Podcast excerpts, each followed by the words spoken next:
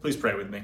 May the words of my mouth and the meditations of all of our hearts be acceptable in your sight, O God, our rock and our Redeemer. Amen. Welcome back. Today we turn our attention once again to Christianity in the 21st century. What does it mean to be a Christian today in these crazy times? How do we formulate a Christianity that makes sense for today? This is a task that, should concern us all. The first week we looked at human nature and tried to reformulate what sin means in a Christian context. I argued that sin is about separation from others, from ourselves, and from God. We are broken people in search of healing and wholeness. The following week, we looked at the nature of God, and I laid out a case for ditching the old white man in the sky version of God and replacing it with a panentheist view of God. God is not omnipotent as we classically think of it, but everywhere and in everything, luring us to love. Last week, I encouraged us to have, to have a deeply considered sexual ethic, one that is grounded in wholeness and not caught in the dualisms of the past. And today, we turn our attention to the prime figure of the Christian religion. Today, we look at Jesus.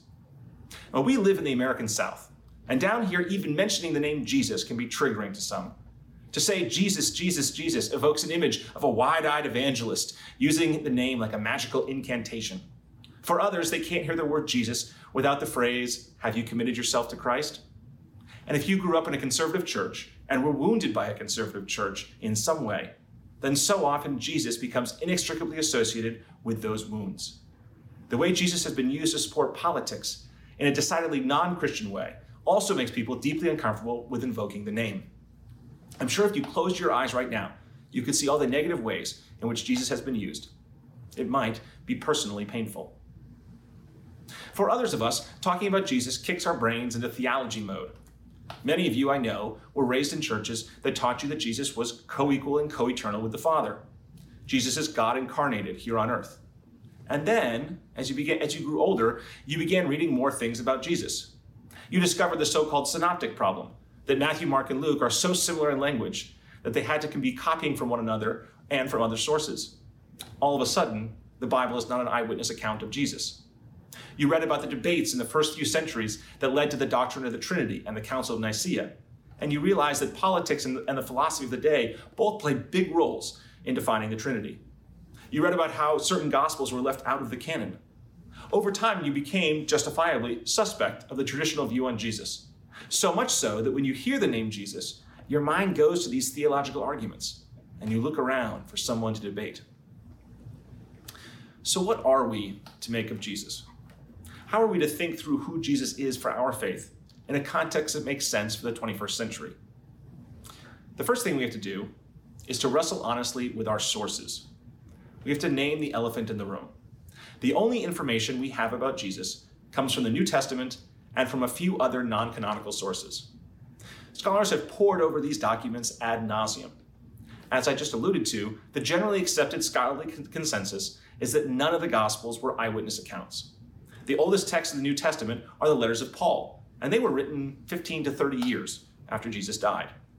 The four Gospels themselves are usually dated between the years 64 and 110, 110 AD. So the information that we have about Jesus is all the result of recollection and memory.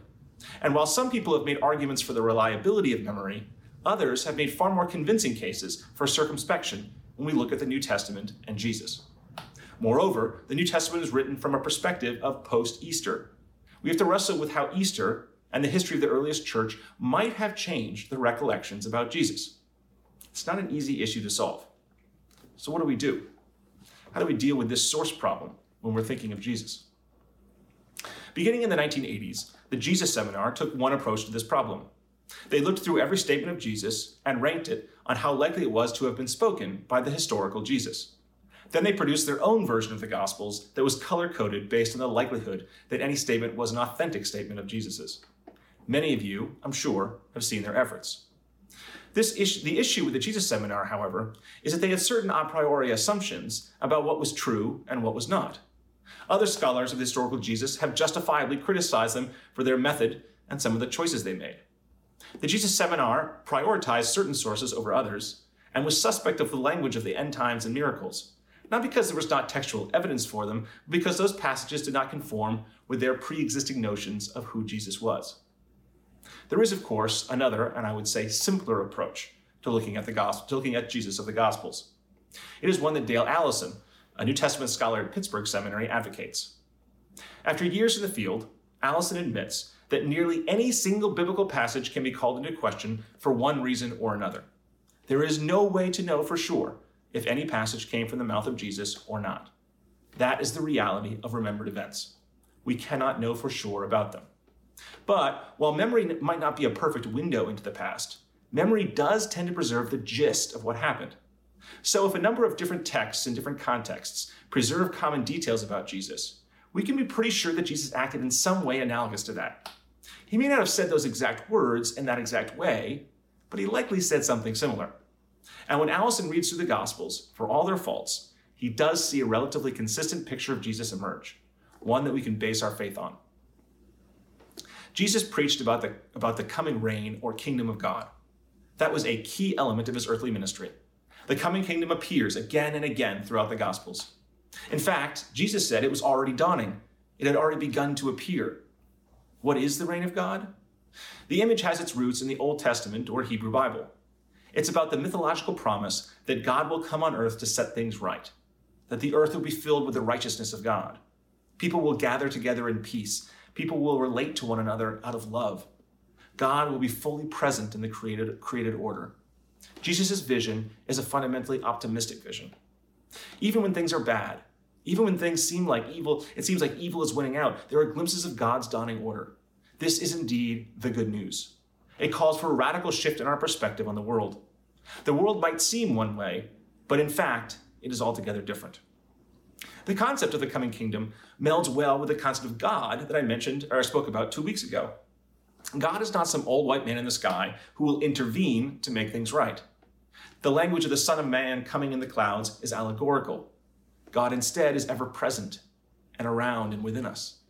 God is luring us to, to this new future, to the realization of the kingdom of God through love and the creative powers within us.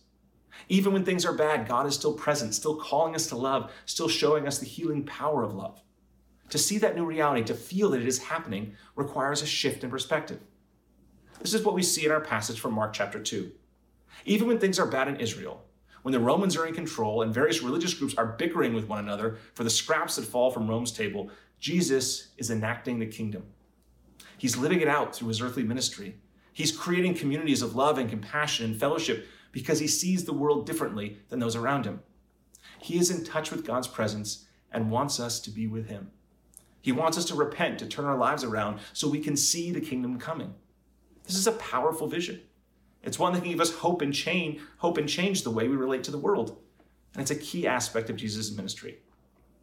The second thing we can say about Jesus is that he resisted the norms of society. There are passages all throughout the Gospels where Jesus debates and argues with those in power. He turns the expectations of society on its head. We see this powerfully in our text from Mark. Jesus shares a meal with tax collectors and sinners. Table fellowship was a big deal for the Jews at the time. It was unthinkable for a rabbi to share his table with outcasts and to treat them as equals in the eyes of God. Following his, his meal with tax collectors and sinners, Jesus overturns conventional views on fasting and says we need new wineskins for new wine. He goes to the fields and plucks grain on the Sabbath to challenge accepted notions of Sabbath keeping and the law. Again and again, Jesus overturns the expectations of society and challenges the powers that be. He wants people to re examine some of the things they've taken for granted and to see a different moral order. How needed is this today? Society today places all sorts of norms and expectations on people that are not in line with God's will. Society claims that your worth is the size of your bank account. He who dies with the most toys wins. Greed is good. Society expects you to have the perfect body and do it effortlessly. Society lauds winning at all costs. We have created a ladder, a hierarchy in society that benefits those with a leg up who were lucky enough to be born to the right parents. Society encourages you to drive yourself ever harder, regardless of the price you pay. I could go on and on, but you get the point.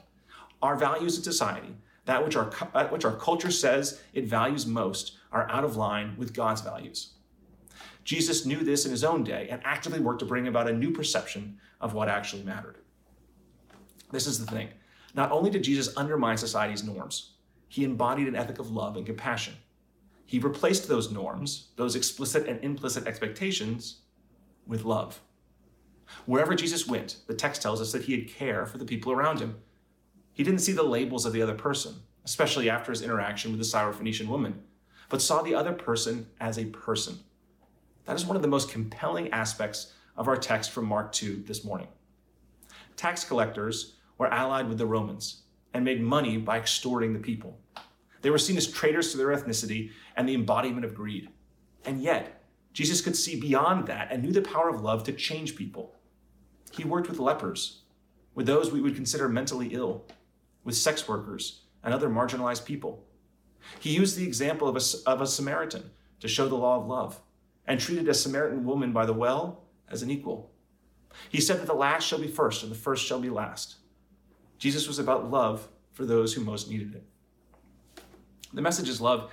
The message of love is something that society always needs, that we always need. There's so much brokenness and trauma in the world in all sorts of ways. Think of the rancor that is going on in our nation now. I can't help but think of the Black Eyed Peas song, Where's the Love? The Black Eyed Peas are a famous pop rap group, and Where's the Love was their first big hit. It opens with these words What's wrong with the world, mama? People living like ain't got no mamas. The whole world's addicted to the drama, only attracted to the things that bring trauma.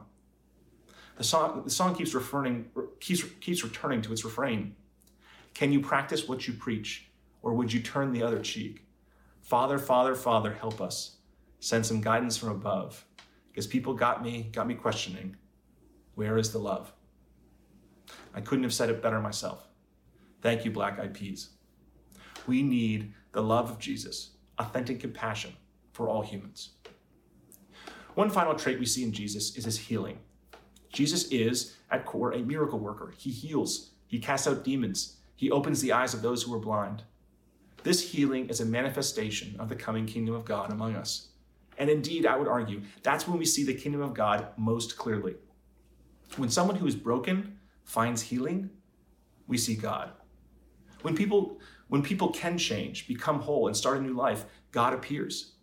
This is the nature of salvation, and Jesus brought salvation wherever he was. The powers that be will always oppose people like Jesus. The power of brokenness, of separation, of trauma can be intense, but we need Jesus. We need to see the kingdom dawning. We need to overturn harmful norms and expectations in society. We need to see others through the lens of love. And we need healing. If there's anything that frustrates me about some of my fellow Christians today, it's that these four aspects of Jesus sometimes get lost. Christians cease to see the inbreaking of the kingdom of God and instead wait for some far off cosmic event. They forget that Jesus himself worked to manifest the kingdom of God through his life and actions. They turn his message into a waiting game for an old white man in the sky to appear and reward them while punishing their enemies. Others, instead of seeing Jesus as someone who challenged conventions and overturned societal norms, others embrace those same societal norms and use Jesus to justify it. They use Jesus to maintain the status quo or parts of it. Jesus therefore becomes the apostle of the unre- unregulated market or someone who seeks harsh punishments against criminals. Followers of Jesus sometimes replace his message of love with a set of rules that people must follow. Those who are saved act a certain way. If you backslide or act outside the norm, you are other, less than. And instead of Jesus being a source of healing, they turn his message into an us versus them uh, world in which Christians are being constantly persecuted. I see these distortions of Jesus, and it makes me wince. These tendencies towards using Jesus to justify behaviors are certainly present in liberal circles as well. No one is immune from the temptation. And that's why it's so important to return to these four aspects of Jesus and ask ourselves how are we being a disciple of Jesus today? Are we living in such a way that we see the kingdom of God in breaking into this world? If not, what would it take to change your, change your perspective? Are you someone who challenges societal norms even those norms that benefit us while making it harder for others? What's an example of that? How much do you love? Do you love only when you're loved first? Or are you willing to take that first risky step to love? When was the last time you brought healing and wholeness into the world? When was the last time you yourself were healed? Jesus has been inspiring people all over the globe for the past 2,000 years. If we want to have an authentic and vibrant Christian faith, we have to push ourselves to return to the model and example that Jesus set for us. Spend time reading the Gospels. Let yourself be inspired by them. The most famous writer on the historical Jesus was Albert Schweitzer, who published his Quest for the Historical Jesus in 1906. Schweitzer later built on his fame as a theologian and musician by becoming a renowned medical missionary in West Africa. He concluded his famous work on Jesus with these memorable words Jesus comes to us as one unknown, without a name. As of old by the lakeside, he came to those who did not know who he was. He says the same words, Follow me, and sets us to those tasks which he must fulfill in our time. He commands, and to those who hearken to him, whether wise or unwise, he will reveal himself in the peace, the labors, the conflicts, and the suffering that they may experience in his fellowship. And, as an ineffable mystery, they will learn who he is. For that truly is the ultimate test of who Jesus is for you or for me. It is in how we follow him, in what it means to follow him, and in how those experiences shape us and reveal the ineffable character of God in Christ. What was true in 1906 is still true today, and is a calling that can continue to inspire us and others to deeper truths, fidelity to God, and a healing for ourselves and the world.